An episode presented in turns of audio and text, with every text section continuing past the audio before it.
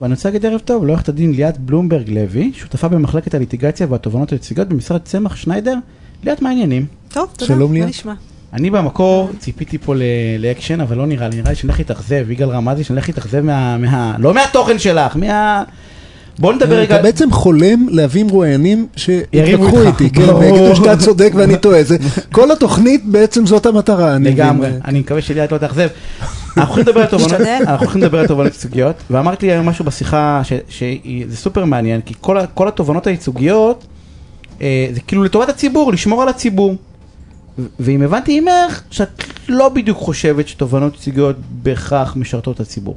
רגע, רגע, אבל לפני שאת עונה, אולי תציגי בשתי מילים את עצמך. את מייצגת תובעים או נתבעים נכון, בדרך כלל אני בתובנות מייצגת ייצוגיות? בדרך כלל נתבעים. ויש הבדל, נכון? יש אה, סוג של עורכי דין שמייצגים תובעים וסוג שמייצגים נתבעים, ובדרך כלל אין, אין ערבוב ביניהם, נכון? יש כאלה שעושים גם וגם, אבל אבל בדרך כלל אתה שייך לסוג מסוים. ומה מה, מה ההבדל? איך את מאפיינת את, ה, את הקבוצות האלו? כן. הטובים הם יותר יזמים. הם יותר אלה שהרבה פעמים מחפשים את, מה ש... את, מה... את הקייס, אה, בונים אותו, מגישים אותו, אה, וזו הפרנסה העיקרית שלהם.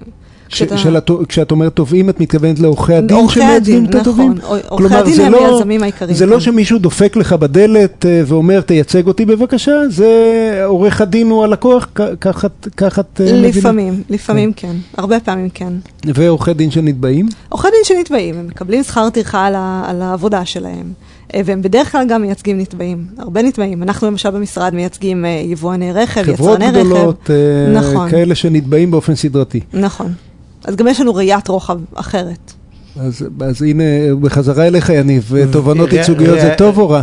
כן, בדיוק, וראיית רוחב, אה, ואיך את רואה את זה? תראו, אה, מהראייה שלנו לפחות, תובנות ייצוגיות יכולה, יכול להיות דבר נהדר. תובנות ייצוגיות זה כלי צרכני, סביבתי, ראשון במעלה, אבל הוא גם יכול להיות כלי שיכול להיות, אה, לשמש אה, לרעה, למעשה. כי כשאתה תובע, או אתה עורך דין שרוצה ליזום תובנה ייצוגית, אתה הרבה פעמים חושב על אינטרסים שהוא, שהם מעבר ל- לאינטרסים הציבוריים. אתה חושב על שכר טרחה שאתה תראה בסוף ההליך, אתה חושב על כמה מעט עבודה תצטרך לעשות אה, יחסית לסכום שישולם לך הרבה פעמים בהסכמי פשרה.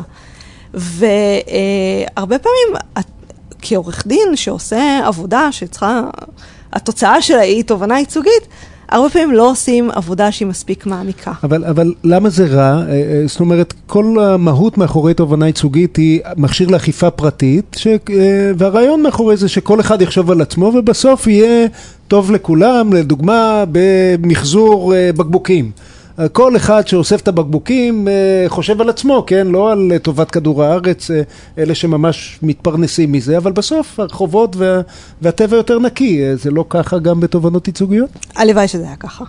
אבל הרבה פעמים, בגלל הקלות היחסית של הגשת תובענות ייצוגיות, מה שקורה זה שעושים עבודה שהיא לא עבודה מספיק מעמיקה, או שהרבה פעמים פשוט לא מכירים את הרקע, לא העובדתי, לא המשפטי, ומגישים. אה, ואז ל- לכל החברות שנאלצות אה, להתגונן, למעשה עולה להן הרבה מאוד כסף, גם, גם ההגנה עצמה, וגם הכספים שהם נאלצים לשלם בעקבות ה... הפשרות או ההסתלקויות המתוגמלות שהן למעשה נגררות אליהן. אתה יודע, ניב, אבל אין בית תובענות משפט של ייצוגיות צדק, זה... אין אין בית משפט של צדק שבא ואומר, אני רואה פה מישהו שמנסה לא מבין, בסדר? כתב כתב תביעה או בקשה להכרה ב... אה, אה, אה, בדבר כתובענה ייצוגית, ולא זורקים אותה מכל המדרגות? הלוואי. לא, בתי המשפט הרבה פעמים קודם כל לא מכירים מספיק את, את הרקע אה, העובדתי, ולא מספיק מתעמקים בשלב קדם המשפט, ואז קדם המשפט מתארך לכדי שנה, שנתיים, שלוש וארבע. והשופט הרבה פעמים מעדיף להפנות את, ה, את הסכסוך אה, לגישור. ומה שקורה זה שברגע שהפנו אותך לגישור, אתה מבין שאתה נאלץ לשלם משהו, ולו ערך המטרד שבהגנה. אוקיי, אז סיכום ביניים, תובענות ייצוגיות יכול להיות מכשיר נהדר לאכיפה פרטית, במקום שבו המדינה אין לה נניח אמצעים למנות, או היא לא מעוניינת למנות מאות אלפי מפקחים אה, שיבדקו כל תג ותג, אבל אם משתמשים בו בצורה מופרזת, אה, יכול גם לגרום נזק. יניב, אני אספר לך שבארצות הברית, שמשם אימצנו את מכשיר התובענה הייצוגית, יצרו הרבה מחקרים כלכליים שהראו ששם באמת התפרעו עם זה.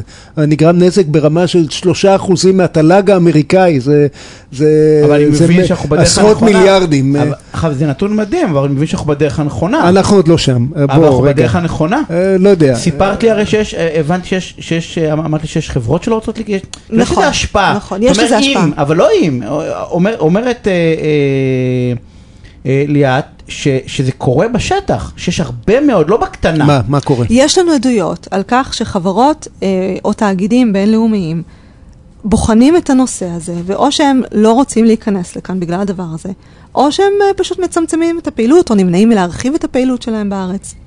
אני, אני מאמין זה אנקדוטות, אני לא ראיתי מחקר כלכלי שאומר את זה. שאני- אבל הנה, ראית אני לא מכירה מחקר רגע, כלכלי כזה, אבל נכון? הנה, נתת- אבל עדויות בשטח אנחנו כן רואים. אני חושב שזו חוויה, אבל עוד פעם, תראה, הרי אה, ליאת לא אכפת כי מתפרנסת מזה, והיא מבחינתה שיהיה כמה שיותר טובים אה, סדרתיים, ומה על הבריאות, ושיהיה פרנסה טובה. אבל אני בא ואומר, ובכל זאת, הרבה מאוד עורכי דין שמייצגים נתבעים, אה, וחברות גדולות באות ואומרות, יש פה איזה משהו הזייתי, ש- שבעצם, אה, אה, קראת לזה ערך המטרד, בסדר? שכאילו, שאין פה באמת אה, אינטרס הציבור וווטאבר, בסדר? שבסוף משלמים כדי להוריד את הגיבנת הזאת, שזה לא הופיע בדוחות הכספיים או ווטאבר בכל מיני מקומות. אז, אז, אז, אז זה לא, מש, זה לא, זה בסוף לא משרת את המטרה. בדיוק. זה לא משרת את המטרה, כי אם אני צריך, אני חברה, ואני צריך לשלם עכשיו מיליון, חצי מיליון שקל, מבטיח יגאל לא הם ישלמו את זה.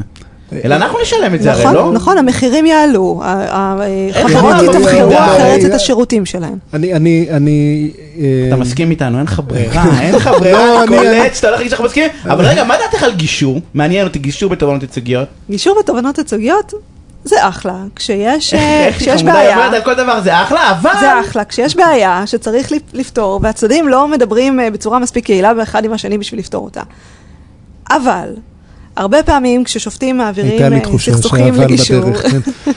כששופטים מעבירים סכס- סכסוכים לגישור, שהם סכסוכים למעשה מלאכותיים, כלומר, יש כאן אה, בקשה שהיא נגיד בקשת סרק, והיא לא טעונה איזשהו פתרון הוליסטי בשביל הצדדים, אבל בגלל שדחקו אותך לגישור, אז אתה נאלץ אכן לשלם משהו.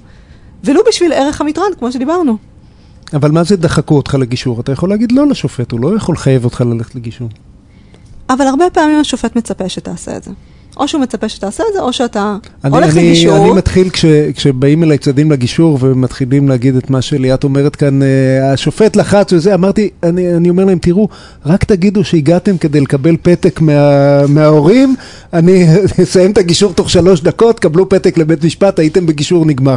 אתם נשארים כאן רק אם אתם רוצים להיות כאן. אה, מי שרוצה לקבל פתק, אה, חמש דקות אבל מה שליאת ושחררתי אתכם. אומרת, היא בעצם אומרת שבדיונים שלנו האם גישור הוא בסוף דוחק לפשרה שלא בהכרח צודקת, אלא בהכרח מביאה את ערך המטרד, אז יש בזה בעיה, במיוחד בתובענות ייצוגיות שלכאורה אמורה עם כל ה... לייצג את אינטרס הציבור, שזה מייצג הכל חוץ מאת אינטרס הציבור. רגע, אז קודם כל גישורים בתובענות ייצוגיות זה אה, חיה אחרת מגישורים רגילים, ותכף נבין עם ליאת מה, מה זה אומר אחרת. אה, אה, קודם כל יש פרוצדורה מיוחדת לאישור אה, נכון. הסדרי פשרה בתובענות ייצוגיות, אולי תספרי קצת? נכון.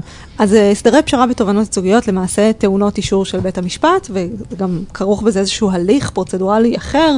לא רק בית המשפט מעורב כאן, גם היועץ המשפטי ל- לממשלה מעורב כאן. הרבה פעמים מתנגדים מהציבור מעורבים כאן. לפעמים רגולטורים נוספים, אם, נכון, יש, אה, אם נכון. יש מישהו שהוא רלוונטי, אה, אה, אז בעצם התפקיד שלהם לוודא שבחדר הגישור אה, לא נרקמות איזה עסקאות אפלות שהן נועדו לשרת רק את עורך הדין של, ה, של התובע. נכון. אה, אה, אז הנה, אז, אה, אז אה, סידרנו את הבעיה, לא? אז, אז, אז למה את מתלוננת? לא בדיוק, כי, כי הרבה פעמים, קודם כל, המנגנוני הבקרה האלה לא ב-100% מהמקרים, והם לא תמיד עובדים, וגם יש איזשהו פתח של הסתלקות מתוגמלת שעושים בו שימוש, אומנם כיום פחות מאשר בעבר, אבל עדיין עושים בו שימוש.